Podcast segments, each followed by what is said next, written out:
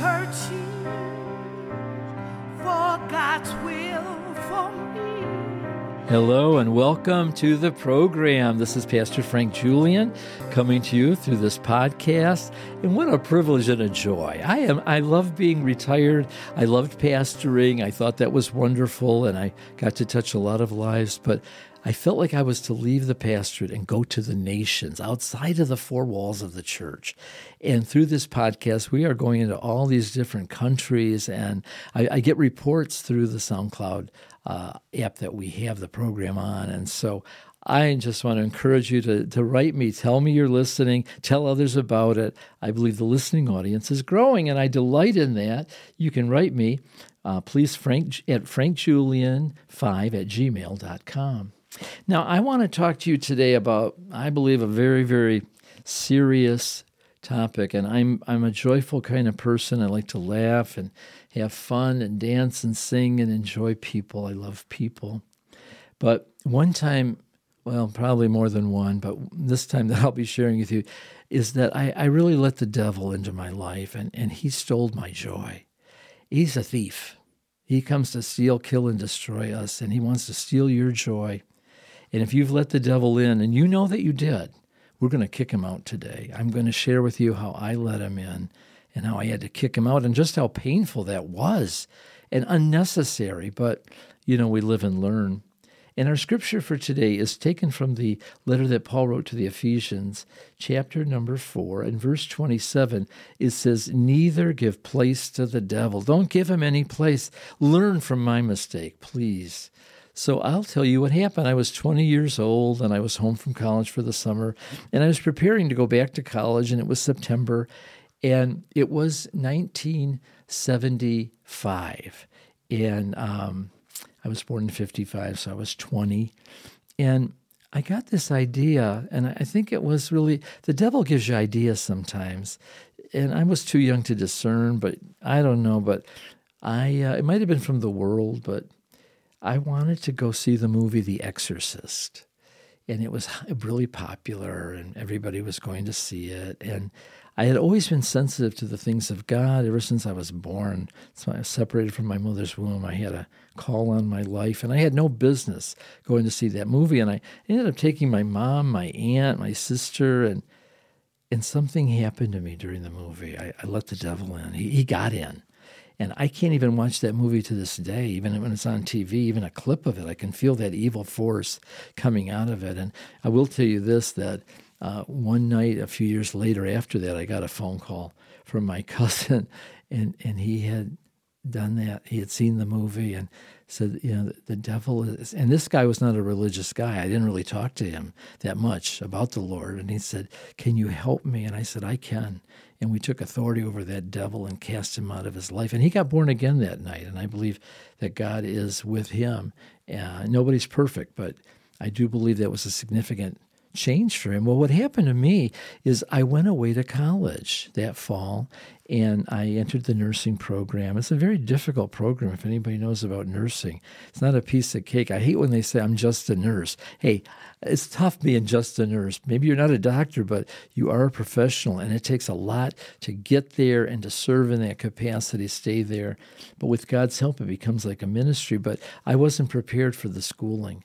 I felt so all alone, and the devil had had entrance into my life, and he began to bring other things that were evil into my life. My roommate, was from another country and we didn't have very much in common. And we were in an efficiency apartment, like a one room apartment, and he was sleeping with his girlfriend in the twin bed next to me. And it just was it just was an evil time for me. And I didn't know what to do. I, I, was getting more depressed and darkness was just all around me and I wasn't used to it. And I had given up praying. I said, Oh, I was too busy to pray. I've got to study and do all this stuff. No, no, never be too busy to seek the Lord. Had I sought the Lord, I think I wouldn't have sunk into such a, a dark place. But I came home for Thanksgiving. And I went to the prayer group at our church and I said, I need the baptism in the Holy Spirit. I had refused it for a couple of years. And they said, well, come back at Christmas when you have some time off because you can't, they didn't believe in just praying for you. And so you had to be instructed in these Life in the Spirit seminars. And so at Christmas, I was desperate. I said, I need a greater power than the power that's being exerted over me, this evil power. And so I went to that convent two times a week for the three weeks that I was home. And on that last uh, Saturday before leaving for college, I was baptized in the Holy Spirit. They prayed over me, anointed me with oil, and I felt this power come into me. And that you know, it says you will receive power after that the Holy Ghost has come upon you. Acts chapter one and verse number eight. And he said, when you go back to college, now you got to go to church. You got to go to these prayer meetings. You got to really seek the Lord, read the Bible. And I said, well, that's a good idea. I'll read the Bible. Well, I haven't stopped reading. And God began to work in my life, and I did go to the prayer groups. I was instructed, and I did get the victory, and I had to drive that thing out of me. And I remember one day just saying, Get out of my life in the name of Jesus. And I believe it's self deliverance. And I believe it says that in the name of Jesus, we'll cast out devils, Mark chapter 16. And sometimes those devils have to be cast out away from us. I don't believe you're possessed when you're born again, but I believe you are oppressed. And he came to set the oppressed free. And I took authority over that thing in my life. And really, the power of God began to be unleashed in me. And God began to use me in a mighty way, far greater than before. So sometimes we stumble and fall but God's right there to pick us up and take us to an even higher place.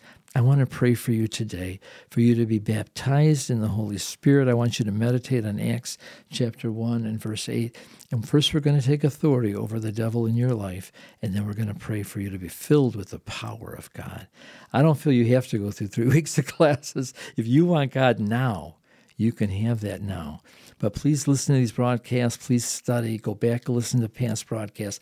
Go to a church that they teach the Word of God at and be strong in the Lord and in the power of His might. So, right now, in the name of Jesus, I break the power of the enemy over the listening audience. In the name of Jesus, no more oppression. You go in Jesus' name. And now, Father, fill them with the Holy Spirit. Baptize them. Jesus said, I, John baptized with water, but I baptize with the Holy Spirit and power and fire. Father, baptize them, give them this new strength, this new power. Redirect their steps, put them on the right path, and may they go forth and live for you in the power of the Holy Spirit. In Jesus' name. Amen. I encourage you to grow in this, develop this, learn. God's got a mighty plan for your life, and He's going to help you do it through His Spirit. Until next week, God bless you. Bye for now.